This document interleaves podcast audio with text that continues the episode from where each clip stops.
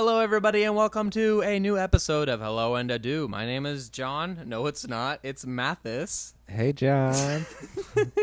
Should we start over? No. Season's greeting to John. I am Mathis, and we talked about a lot that's of fun things. That's a lie. Things. Guys, that's a lie. We, I think My they name know. is Mathis. Yes, and I'm John. They get it. Okay. Anyways, okay. John, what did we talk about in this episode?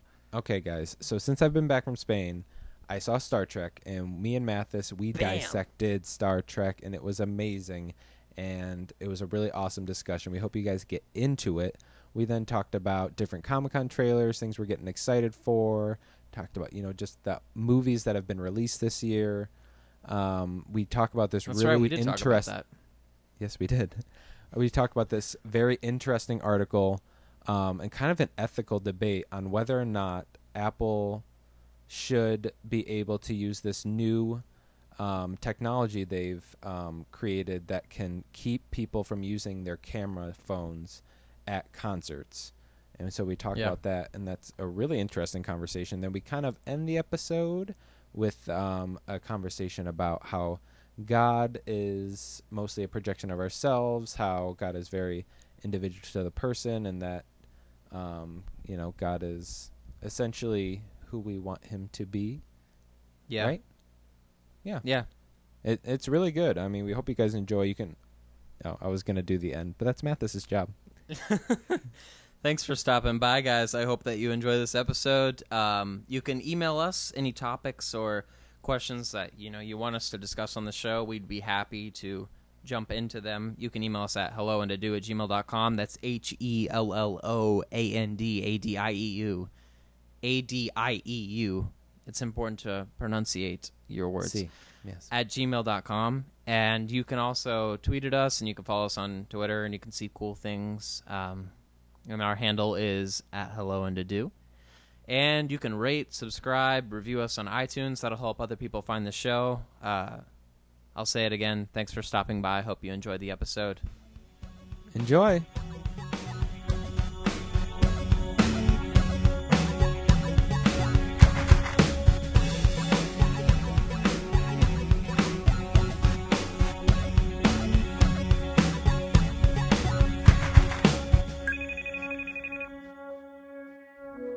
Hello, Mathis. Gl- oh, I almost said your last name. Should I say your last name? I mean, I think everybody knows it, but it just about, kind of sounded like... I was going like... to say your social security number afterwards. Yeah, exactly. Email address, phone number, housing, yeah. All of the above. Facebook address, what? Hi. Hi, how are you? I'm okay, how are you?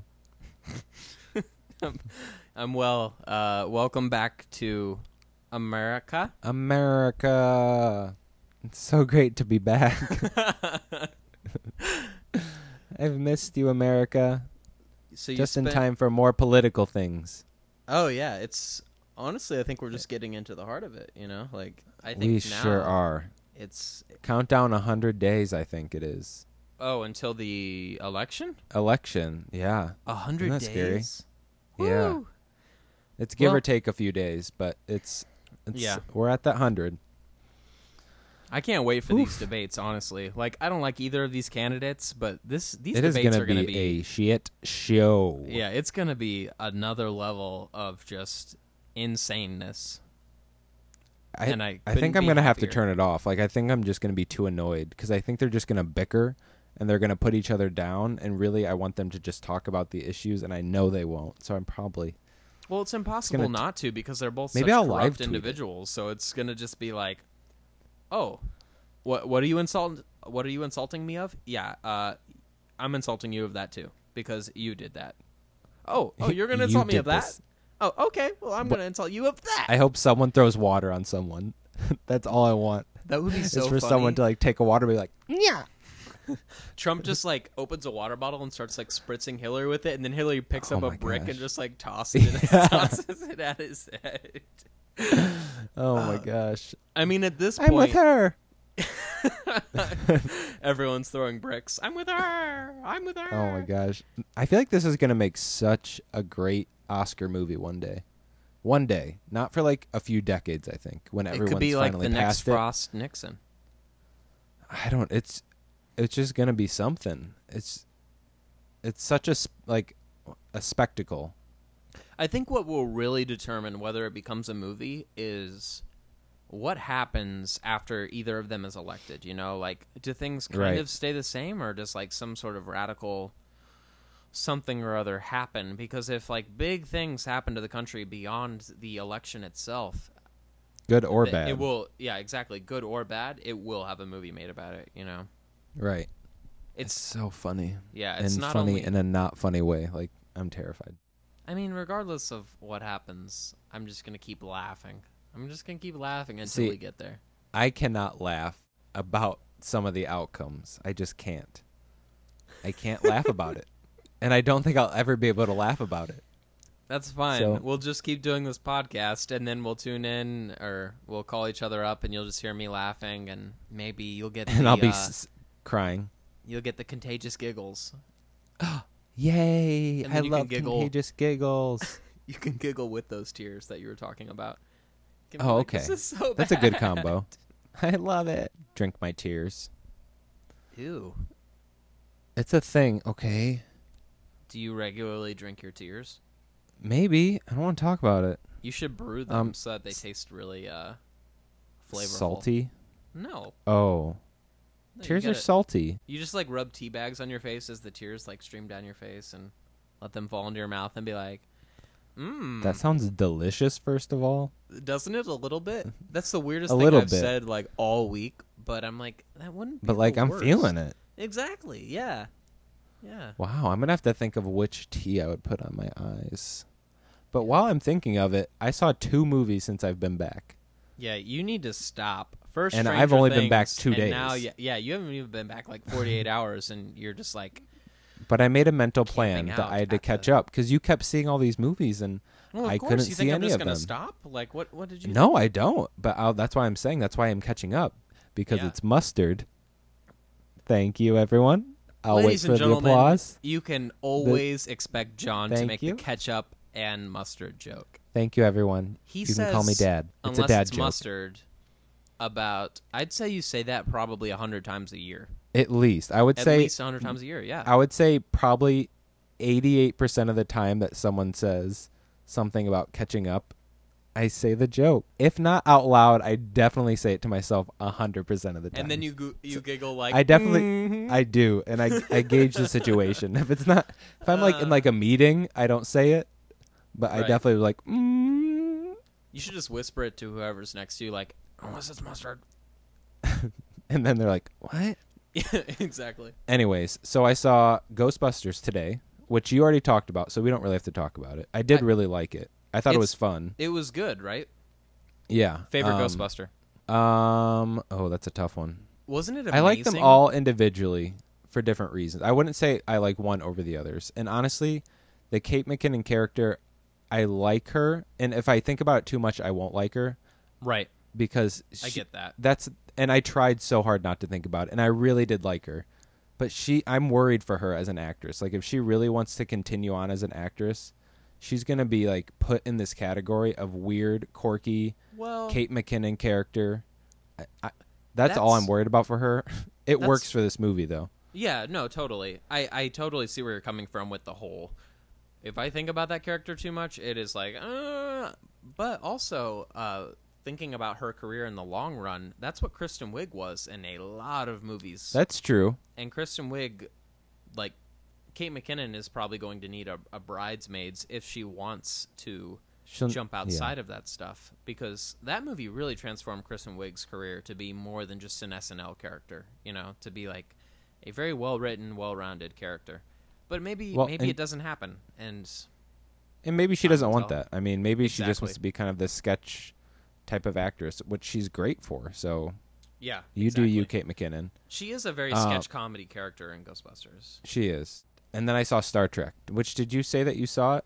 I think yeah. you did on last week's podcast. Mm, maybe. You knew I saw it. But I meant I to, think I said yes. I saw it. Okay. Um, I'll just start off the discussion about Star Trek. I yeah. The one thing that I really do applaud it for that I thought was going to be the biggest problem of it was that it was going to feel so different from the other two, and it really doesn't feel that far from the other two. Oh, really? I thought it did. Oh, really? But in a good way. Yeah. Well, I think it's because they weren't, you know, on a ship.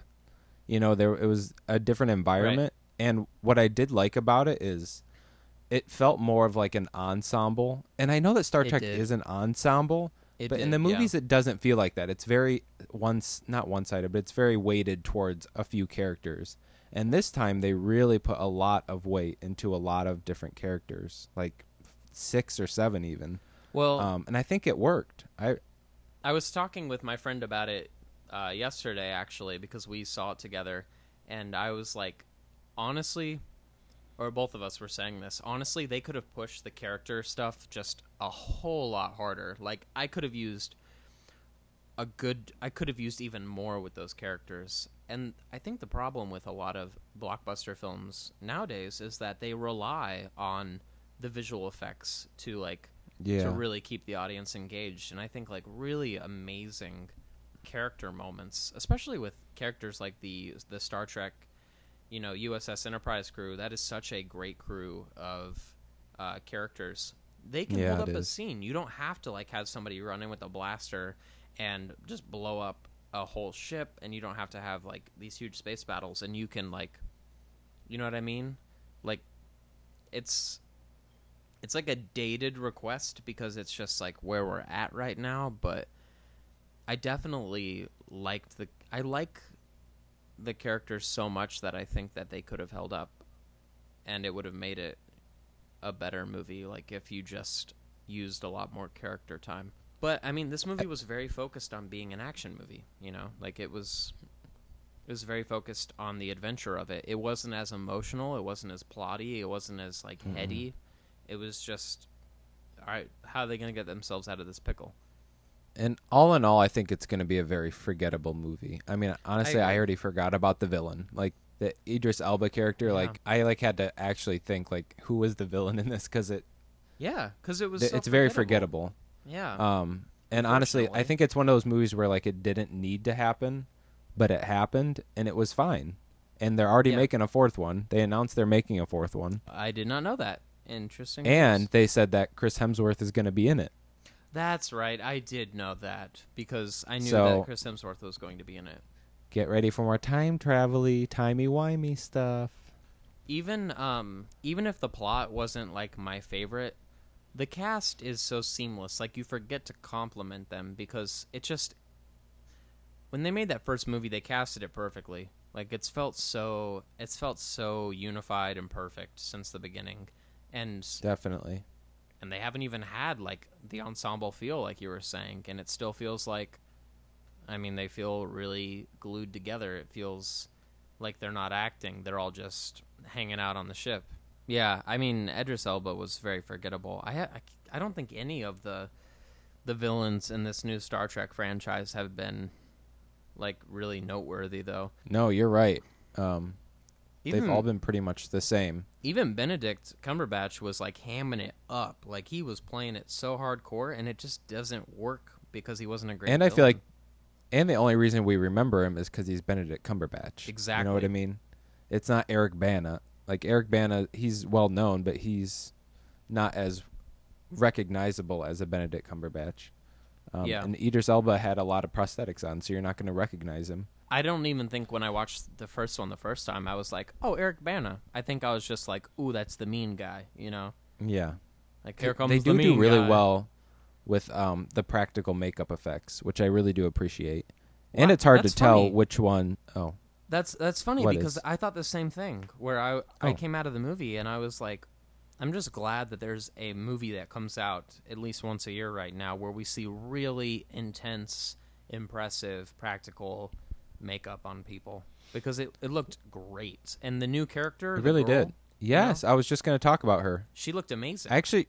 Yeah. And I actually really liked her character. Like, if you looked at her character, it actually had a lot of depth. I was just assessing her throughout the whole have. movie.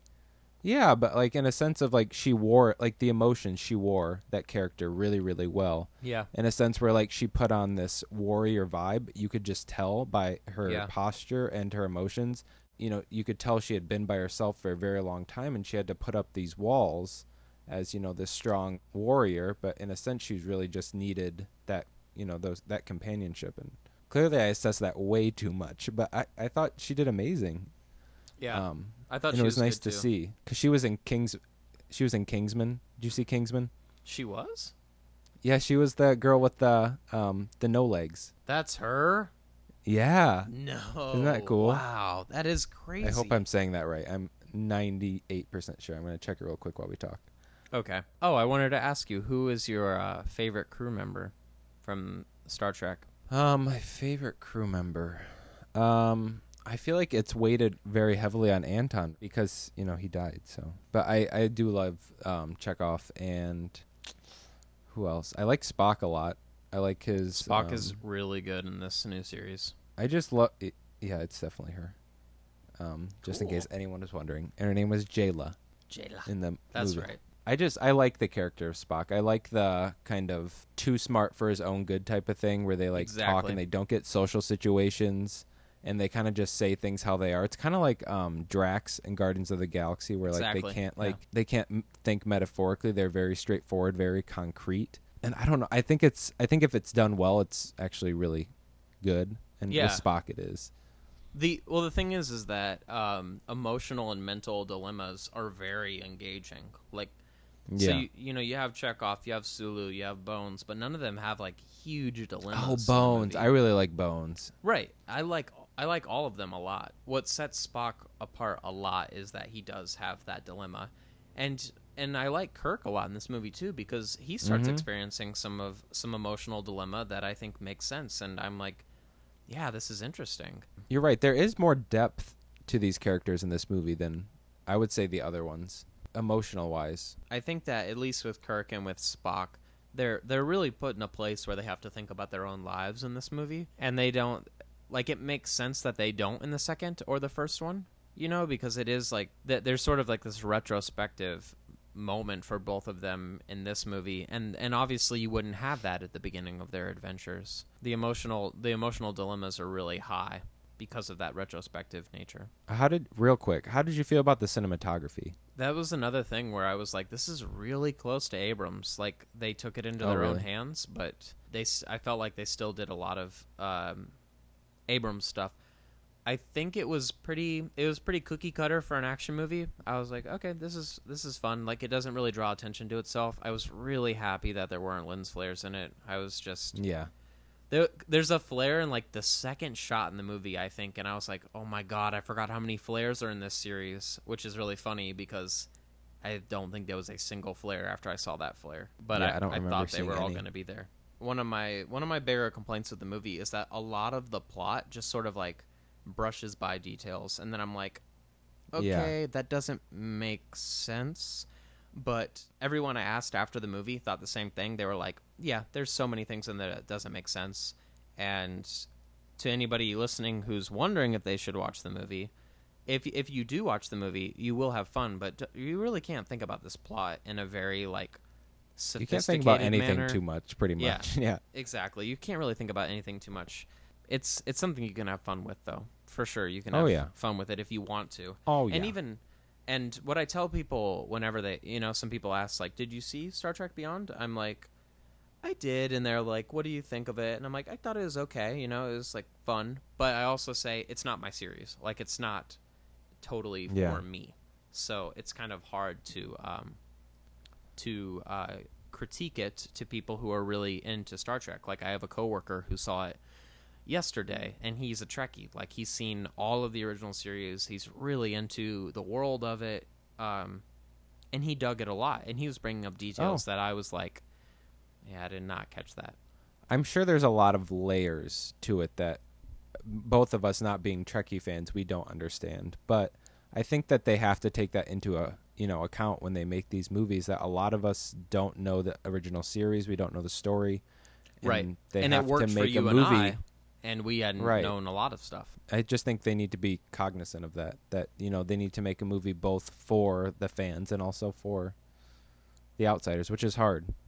You know, I, I've been thinking about this year in terms of movies, like, where are we at this point in comparison to past years? And I think that this is a really great year for movies. Like, I've seen so many great movies this year, and I, I know that a bunch of other great ones are coming out.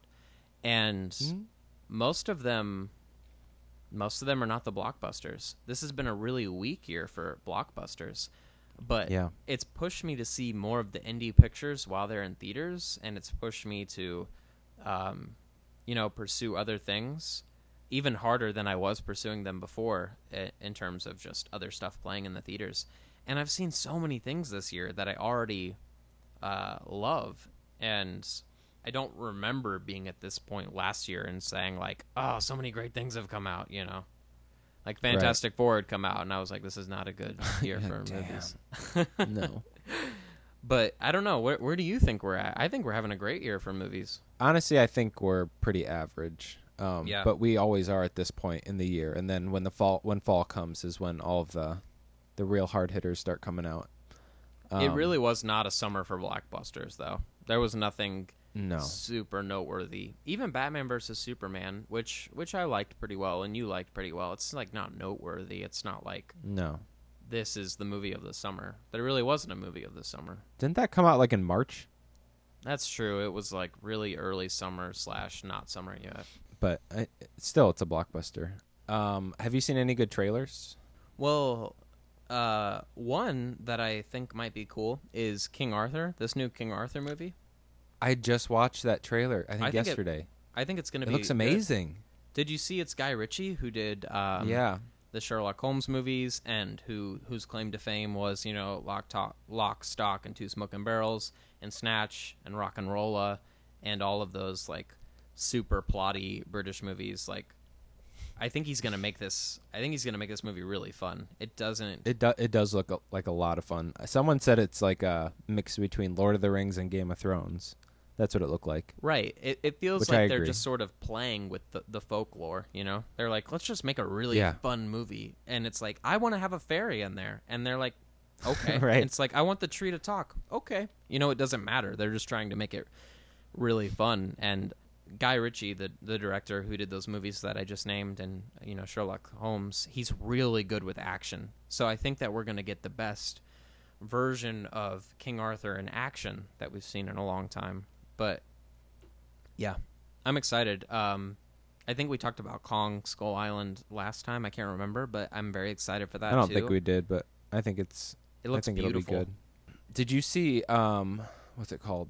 The Mon- A Monster Calls trailer.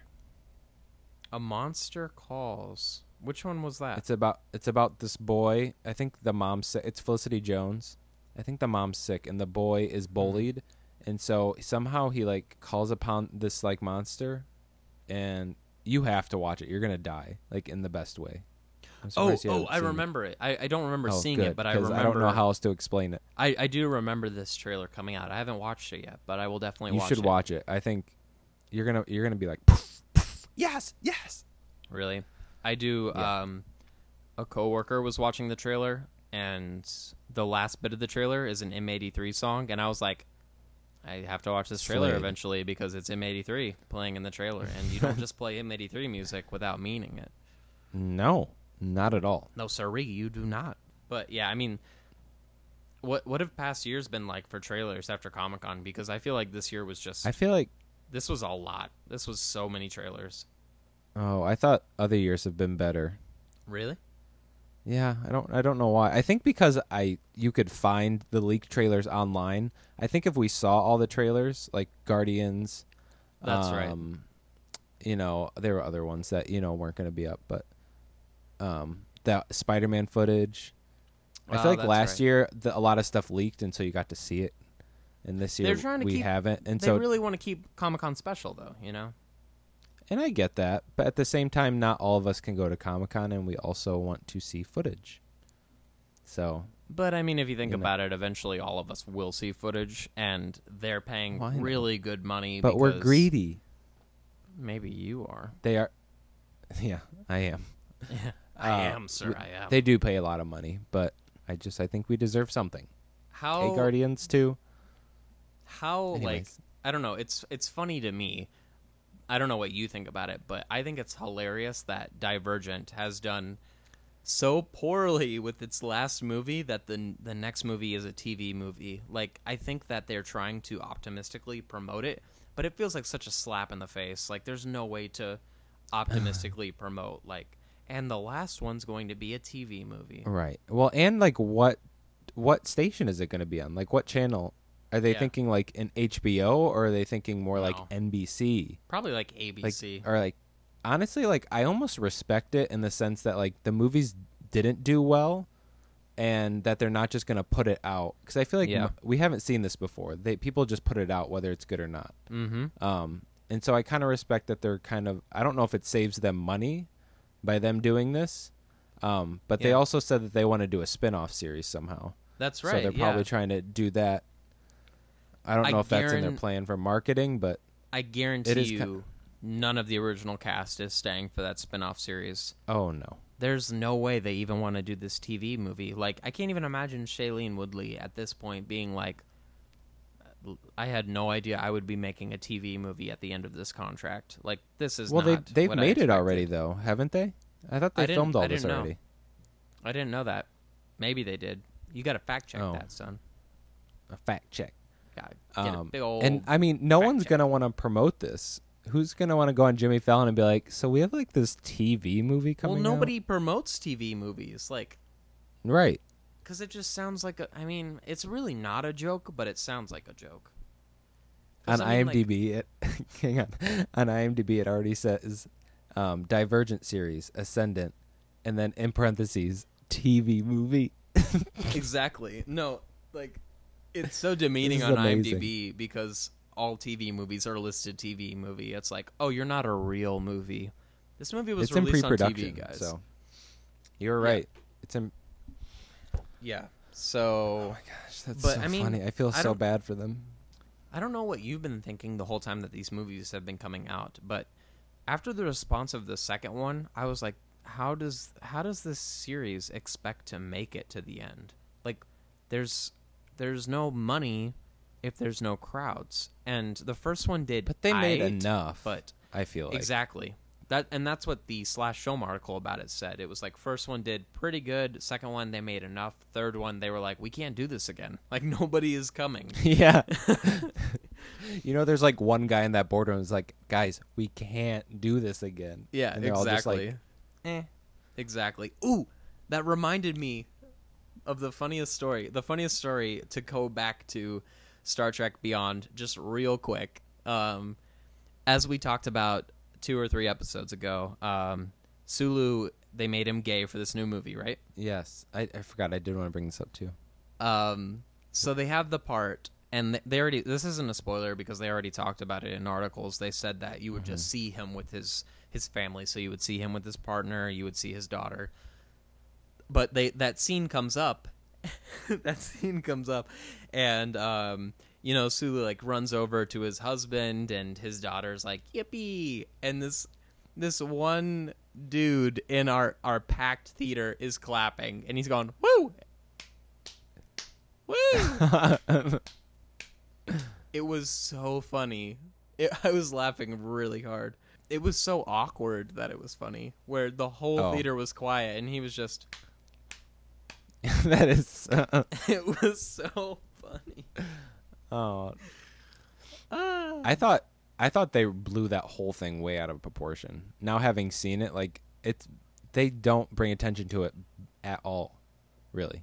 It still felt out of place to me. I was just like, this I don't think so.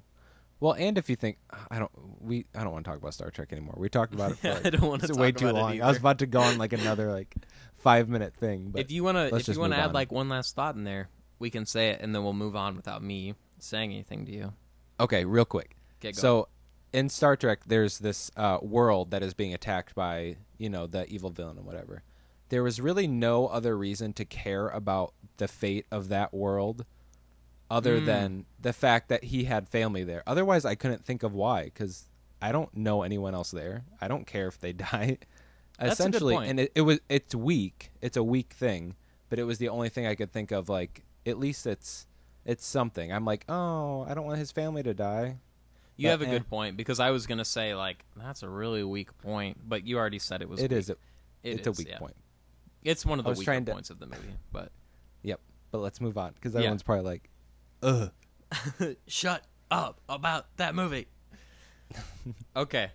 Well, we, we closed up Divergent, too, so let's move on. Yeah, um, T V movie. T V movie. Parentheses. Lil. Lil. Do you want to talk about this whole iPhones concerts thing? Yeah, dude. Uh, yeah. Yeah, okay. Pa. So this is one of our backlog topics that we've been meaning to talk about, and we've just had so many interesting things to talk about um, and outside of this topic. But I've been bringing it up because I do want to talk about it a lot, and John is, like, laughing yeah. at me, so I'm just going to continue. Um, uh-huh. So this article, I'm going to read what this article talks about. Um, here we go. Apple has patented, patented, help me out. Patented. Patented. patented.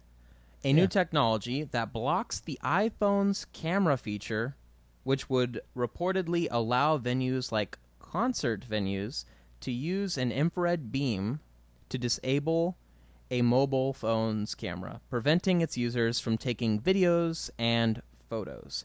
According to The Telegraph, Apple's patent says that the phone would display a recording disabled message when users take photographs or videos. Apple has not officially announced this feature, so it's unclear if and when it will roll out. So basically, Apple, obviously Apple has created a technology that can stop that feature from working. Apple has full control of its technology, and if you think that you are in full control of your iPhone, you is crazy, because they can do things to your iPhone that we don't even know about. So this isn't of that big of a surprise, but it is like a, it is one of those things where some, as someone, me, who is very moany and groany when I see everybody Snapchatting and taking videos and taking photos all around me of concerts, I'm, it makes me feel a little like maybe you should, uh, you know, maybe this should be uh, is used, it just for iPhones? Right now. Right oh, now it is. Well, but I, I don't like know. If it's just for iPhones, I don't think they'd do it if it was just for iPhones, because that would, people would be like, um, no, and then they wouldn't buy iPhones. Right. So maybe it's one of those things where Apple is sort of just holding back to see what everybody else does. Like, maybe Android makes the same technology. I honestly think it should be Ill- illegal. It sounds like something that would be illegal to me, because you're honestly, you're taking away someone's right to take a picture, which I think is pretty harmless. And I th- honestly, if I know, like, it, it upsets me too a bit, but I think uh-huh. that's more on us than it is other people, because if it really shouldn't bother us what other people are doing. Um, you know, we have we have every right to just watch it without a camera, and if other people would rather watch a concert through a camera instead of watching it live, that's kind of their own prerogative, I guess. Right. And that's why it makes it an interesting topic for us to talk about, because as much as I would just love to see people take out their iPhones and be like, right, I can't take my photos, as much as I would love Can you to imagine, just... like, if they didn't tell anyone that they were going to do it, and all of a sudden they just shut it all off, and all these people with their Snapchat are like, what's happening? They would self-combust. I think they would. They would just turn into dust and float away. I, and I People would love to know see what that. to do. Yeah, I don't. I don't even know if I would know what to do. You don't would, use your phone that much at concerts. No, but I feel like it's still like a reflex almost, you know, to like take a picture or. Yeah, that's I don't know. True. I guess I would know what to do for the majority of the time, but I yeah. would feel antsy. You know, that's a problem with our phones now, is we always feel antsy if we don't. You know, oh, we're not yeah. constantly doing something. When I went to see At Midnight, you couldn't bring your phone into the studio, right? So, like, oh. I left it in the car, and I felt so antsy. It's not like, it's not like I needed to check my phone constantly. I mean, I do check my phone constantly, but it was like you can feel that space in your pocket, and I was just like, uh-uh. I, I feel like I'm doing something wrong right now. Like, what if an emergency happens? What if, you know... Uh-huh. anything happens. Feel and... so naughty. Yeah, exactly. Yeah. So as much as I would like to see people self-combust because they couldn't use their phones and they freaked out, you can't do it. Like, it, I yeah, just I don't you think can't they support should that be able people to do, can it. do that. And no. the article goes on to talk about, like, well, if they do start doing this, we could bring it to theaters. And I'm like, Uh, you know, as much as I would like to do that too, you can't you can't bring it to a theater. Like, you can't just say that you can't use a phone now. It's well, yeah, and it's kind of just silly. Like, what's the like? Who cares? I mean, you know what I mean? Like, I do they care. Can be like, very it's distracting like when ringing. People have like a bright screen or their ringers are on, or they just. You know what they could do, and what I think would actually be better is concerts could not allow cell phones in the concert. They could just say, you know, you can't bring your phones in, like they did with At Midnight. And honestly, I think that's more ethical yeah. than having people bring their phones in and then disabling stuff. It is more ethical, but I think you might still have the self-combustion problem where people would be like, what? I can't have my cell phone. What are you talking about? But I think if the, if that if the whole point is that people aren't on their phones, that's what I would say is the best way to go about it. Yeah, I mean, it, it is. And the best way to Those go about it with shrugs. Did I shrug? No, I'm saying that's that's what, you know. Oh, you're doing the shrug. Like, yeah. I don't know. I, I don't guess, know what you but... do. I I think the best way to go about it with movie theaters is what high-end movie theaters are already doing. It's like, if we see you using your phone, we're going to ask you to Bye. leave because you know you can't use your phone. That's the best way that you can take care of that problem. There's like there's it. nobody listening. There's like one person listening yeah, no. who's like, I know what he's talking about. Our, our and that person's the, me. Yeah, yeah, exactly. Our movie theater where we went to college, um, people would come up to, if you were texting, a worker would come up to you and be like, um, "Can you put your phone away?" That never. And happened I've never had. It happened to me once, or maybe it definitely happened in my vicinity a few times, but. Um, I've never had that happen anywhere else that I've ever seen a movie, except for really? in Huntington, this yeah, very small town in Indiana.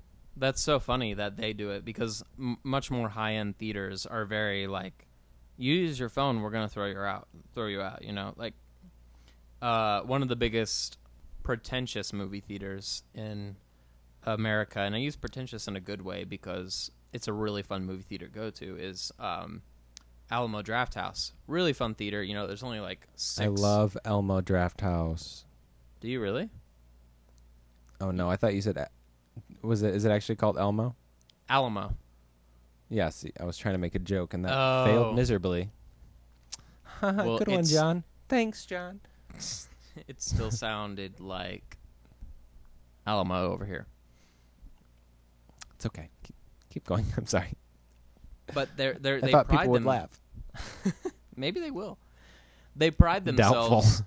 so much on their on their phone policy that a lot of their don't use your phone commercials, they use recordings of people bitching and moaning about, like, um, awesome. I got kicked out of your movie theater because I used my cell phone and I had important people to talk to. And you can't just kick people out of movie theaters, you know, like, and they have like this whole exchange play out. And then, you know, just the title pops up afterwards and it says, we don't want you to use your cell phones, you know, period. Like, that's what a first world problem. I was just thinking of that, and more so on the people that were kind of bitching about it. Like, it's such a first world problem. It, and like, it really, I'm just thinking of like people in other countries listening to that and they're being like, that's what you're honestly yeah, that's what you're upset about? about. Like, all you have to do is get up out of your seat and go outside if you want to use your phone. The the really frustrating part about the whole thing is if people were more considerate, you would have to make so many less rules in the world, you know? It's like, right. We shouldn't even have a rule about this. You should just be sitting in the theater thinking everybody else around you. You should be respectful. Yeah.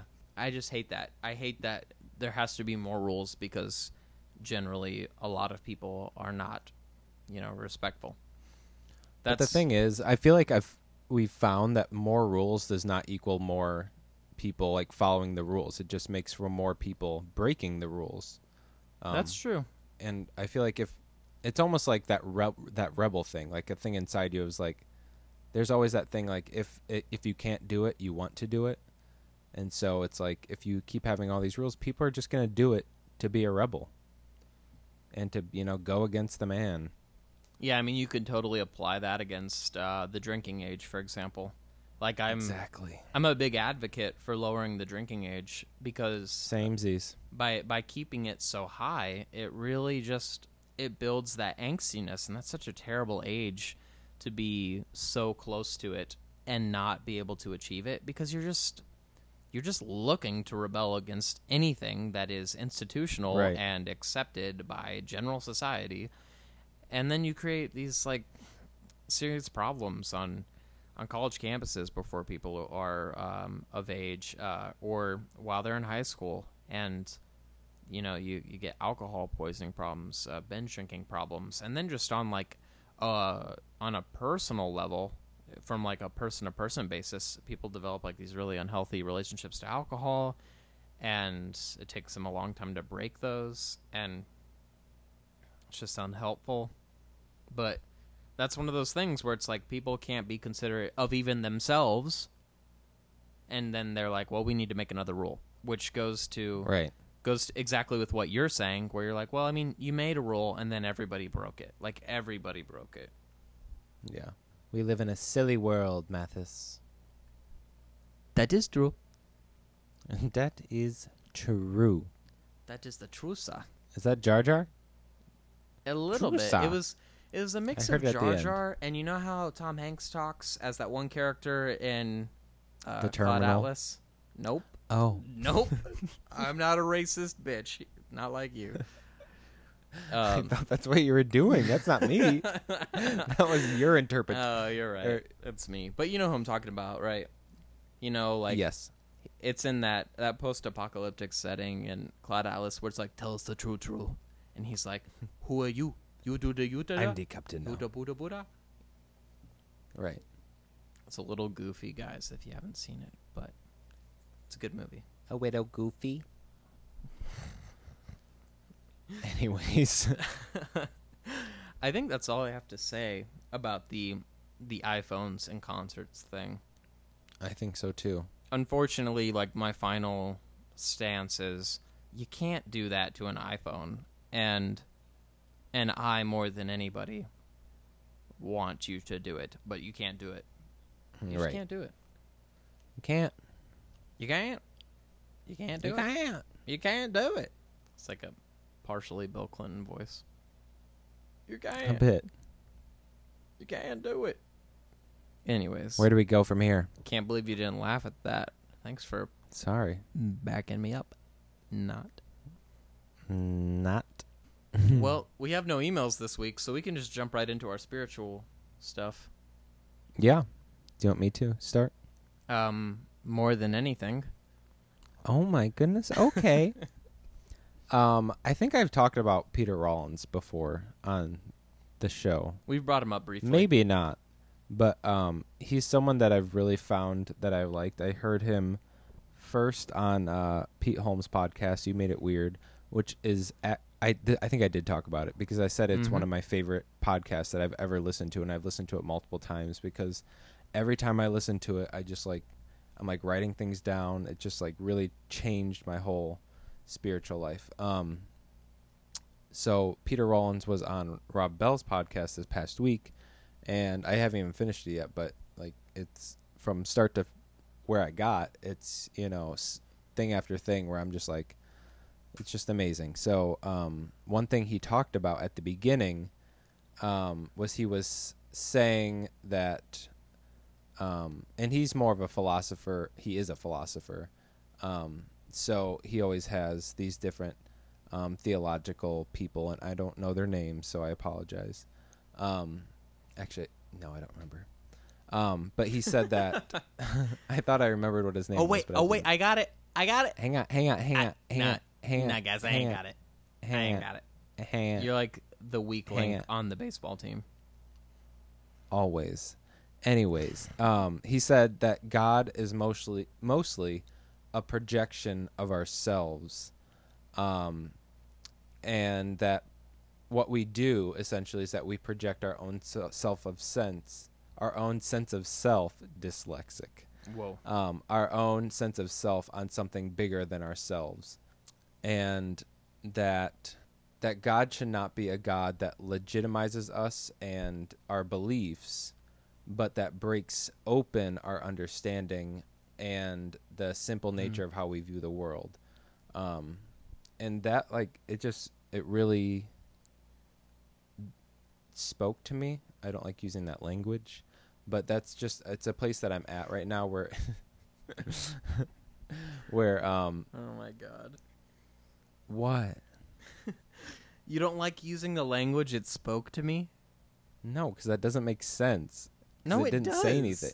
It does make sense. It's like, I guess you're it's right. Like saying it resonates. Yeah, see, that's the word I should have used. It's different. No, it's not. Um. Uh, anyways, um, you can continue. Thank you. But, you know, I definitely think that God is like, the one thing, the one big problem I have with the church is that they've put a name and a definition to this unknowable God who, you know, we we preach about. Um, and that's always kind of been my main concern with the church. And I just, I like this because when we say that God is mostly a projection of ourselves, it makes sense to me because, you know, we all have an individual view of God, and that makes sense because we essentially put our own self into um, who we view God is. Um, and I don't know, Mathis, how do you feel about that? I like it because I think about the way that I, I think of God as being like me. And first off, I think that that's, I think that's a pretty healthy thing to do, because as much as God is not like humans, he, he is, he is just as much like us. You know what I mean? At least in my view, mm-hmm. It's like as much as, as much as uh, God is, is the ultimate creator and is in everything and is like, and is the spirit throughout the world, he he still, it's it's really important for my own worldview to see him as being excited about the things that I get excited about, and to be to be as endless as a person is endless, and in, in a, being able to understand them, that, which reminds me of um you know, people who've been married for years and years and years, you know, people who've been married for like fifty years will say like, I still don't even fully know my spouse. Like it's, it's really hard to fully know somebody. And I think that, I think that that, that is a, like a mirroring element of how I think about God. But, um, something that I heard, um, earlier this week that I think really connects to it from from my own personal self is that it's it's it's hard to see God in the rest of the world. Like you can't you can't see the actual God. You can't see him, and we we as people are are carrying God inside of us, and we can we can activate, you know, that spirit, and we, we have our own spirit and we have God's spirit in us, and we can activate that spirit and we can show people what God is like. And by, by really tapping into that and, and acting in that way, I think that, you know, like I said, we're showing God to people, and that sort of ties into the, the the mirroring effect, where as as I am gracious to people, as I am kind to people, as I am welcoming to people, and I'm just I am the light as much as I can be, that is that is God, you know what I mean? Mm-hmm. But I don't know, I feel like I'm rambling. You should you should take No. Over. Um and I think I think what's hard about at least the modern church is that there are people who really strive to, you know, show God to others through their actions.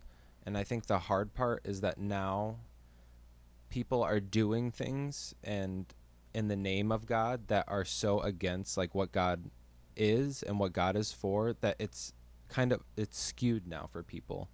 Um, you know, especially with like the, this is the extreme, but the Westboro Baptist Church, like um, those people, you know, they go and protest military deaths, they go and protest against, yeah, you know, all these different speakers, concerts, and like people, you know, people are supposed to see God through them, and now people who don't know God think that that is what God is like, and it's unfortunate, and I really don't, there's really no answer to it. It's just, it's an unfortunate thing that there's people who genuinely want to, you know, show God to people through their actions, and then there's other people who are kind of taking advantage of that.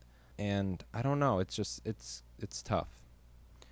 To agree, to a degree, it'll always happen, you know? Whenever you, like, whenever you deal with something that is so close to what people are and is so close to their hearts and to their minds, you get people who are a little a little crazy, you know? You get the Westboro Baptist people. You get, you you know, you get radical Islamic individuals who are rid- mm-hmm. literally, like, wreaking havoc throughout Europe right now. Like, there's bombings everywhere. And it's yeah. it's because it's these issues that are, it's things that get so close to people's hearts that they literally change the people that they are. They they m- make things that seem uh the m- things that seem unfathomable for people who are, you know, rational, who are just living day-to-day life. Things that seem unfathomable are done. Because it is things that, that are called into your heart because of what you're believing, and it's just something that's really hard to get away from because of the type of matter that it is, you know? And I think it goes back to saying, you know, that God is a projection of how we view ourselves, and it goes back to, like, people like Westboro, those people, and the people like the uh, um, Islamic ex- extremists, like, you know that just deep down they're hurting so badly, Ex- yeah. and that that is why... Yeah. Their, you know, their actions are, you know, doing bad things to other that, people because they themselves feel so terrible on the inside. That hurt makes them hateful, and their hateful makes them see their God hateful, and a hateful God makes exactly. them makes them feel like they can be more hateful, and well, and it justifies their actions and their exactly. minds. They're like, you know, well, God hates you, so why can't I right. protest who you are and what you do? And it's just so sad. Always, yeah.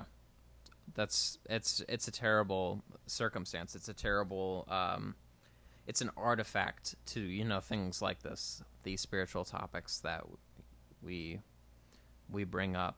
I guess my own personal experience with the way that I see God is, I think it's the it's the best person that I possibly could be is is a lot like what God is like, because it is somebody who is who is always there, and who is who is loving, and who is who is fully understanding. That is what you're talking about. That's what I project onto God because of because that's, that's what, what I think is want. the ultimate. That's, what... that's the ultimate God right there. Someone who's always right. been there. Someone who loves without any sort of that any sort of um, reason to love. Like, it doesn't matter. Because God's love does not come with a meaning, and God's joy does not come with, like, any sort of prerequisite from me or from anybody. And that's that's the ultimate. And I totally see what you're saying. Even the more that we talk about it, I understand what you're saying. Because yeah, those are all things that I project. Because it is the ultimate. It's the ultimate being. As far as I know, as a being, you know what that, you know what I mean? Mm-hmm. Yeah. One thing that I like that Peter Rollins talked about is he was saying that how it's almost comparable to, like, how in L A, he actually used L A, even though you're there, you can tell the type of person someone is by the way, by the type of dog that they have. And he was saying that, like, um, you buy a dog based on what you want people to believe about yourself. So, like, there's people that, like, have, you know, smaller mm. dogs or really macho dogs. Um, 'cause, and he's saying that, you know, psych- psychologically there's something to that. And he kind of almost then compared that to God, where it's oh, like the type I like of that. See, we got there eventually. Um, you I know, like that, that. Yeah, that, you know, the type of God that you believe in shows what type of person you want people to believe about yourself. Yes, absolutely. Okay. Because I see the God that I see now is a God that I can root for. It's a God that I am like, that's what everybody needs. So that makes perfect sense to me. I like that a lot. Fist pump. No, that's so interesting. You know, coming back to how different how different uh, if you were to walk around L A and you see all the different dogs that people have. There's a lot of different ways that people think about God. Well, it's it's infinite. It's infinite, yeah. Th- this topic is something that kind of, it makes me uncomfortable, honestly, because I don't want God to be, I don't want God to just be my thoughts, you know? I think that's why, why? it's so in, well, I, I just don't want it all to be in my head, in a sense. And I know that it's not all in my head. Like, God is very real to me. But, the you know, having this conversation, it feels very, too much individualistic. Like, This is this is something that not everybody can see because it is infinite, like we were saying, and that kind of yeah. freaks me out because I want I want there to be a God of all, but you know, even to counter myself, it's like it doesn't mean that there's not a God of all. It's just the way that I'm in- interpreting it. You know, it's the way that I see it. Right. And and other people are seeing different sides and different things about that God. Like, for example, Pete Rollins see things, sees things about God that we can listen to and we can take away from, which is why I think it's so important to have conversations about God with people and to, like, have fellowships and groups and discussions about God with people, because for me, I can't keep it all in my head, you know? Like, it's it has to be developed by other people and how they experience their own lives and how they experience their spirituality. Can I give you the best imagery that I've ever heard about well, understanding the individual and God? I suppose so. Okay. Of course I, you can. I've never, I've never like said this out loud. I've only heard it once, so hopefully I get it through. We all know I struggle with words. um, so there's four people, four blind people, and an elephant. Um, one see. person, the, they're all touching the elephant. One person is touching the trunk. One is touching the, you know, a leg. One's touching the body. And one's, I don't know, touching the tusk or whatever. They're all blind. So they only know about the elephant what they can feel and touch. And they each yeah. have an individual experience of what that elephant is. Um, and obviously, the elephant in this imagery is God. And we um, are all... you know, touching a different part of God, and we're all going to see and feel him differently, mm-hmm. um, and therefore have a different experience. And that, to me, is the greatest, it's the easiest way to understand, at least how I view God, and in regards to, like, individualism and God. I think a beautiful thing about discovering God as a person is that you can never find all the answers. And... but I also think that a beautiful thing about discovering God is that you can discover things that you never would have thought of because of the people that you talk to and because of the people that you experience in your own life. So your your analogy really does connect to what I was saying, where I think it's it's so important that as the blind man touching the tusk, I'm talking to the other guy touching, you know, the leg. And I'm and like... you're telling each other more about the elephant. That's exactly. Very interesting. I've never thought about that. I can't keep it all in my head, you know? It has to be. And that, that to me also then like includes, you know, different religions as well. And I think that, that we need to be open to the idea that, you know, people touching a different part of the elephant may include different beliefs. Be tapping religions. Into something else about God. Yeah. Which we've talked yeah. about. We've talked about the, the, the Buddhist principle surrounding um, time, you know, the way that they deal with time, the way that they think about time. Yeah. The way they think about their and efforts, there's so much the way you they can think learn about their life that. And their death. And, yeah. It's amazing. And it doesn't mean that I agree with all of Buddhism, but it means that, no. you know, that like those elements, speaking individually, those are elements where I go, wow, that that definitely says something about life. The way that they think about death says something about life and says something about God. I wish I had a gong. I would just go, I don't know why. Speaking then, of Buddhism. And then we just, uh, yeah. I think that's a good place to end. Yeah, totally. I do too. Honestly, I think I learn more about God with my discussions with others or with thoughts from others than I ever could on my own. And I think that that's an important totally part agree. Of learning about it, you know? All right, well, go find God, everybody. I mean, go. If that's what you're into. If you're not, go find something. That's what John find says. Self-love. I say find God. See, we can't say that. Find God. Right, right, John, right, right. We can't say that. Find God, everybody, find God. You can find your own definition of God. All right, well, thank you, everybody, for for tuning in this week. Another great week. Another day down. Another another phase dollar of life. Bill. Another yep. dollar bill, exactly.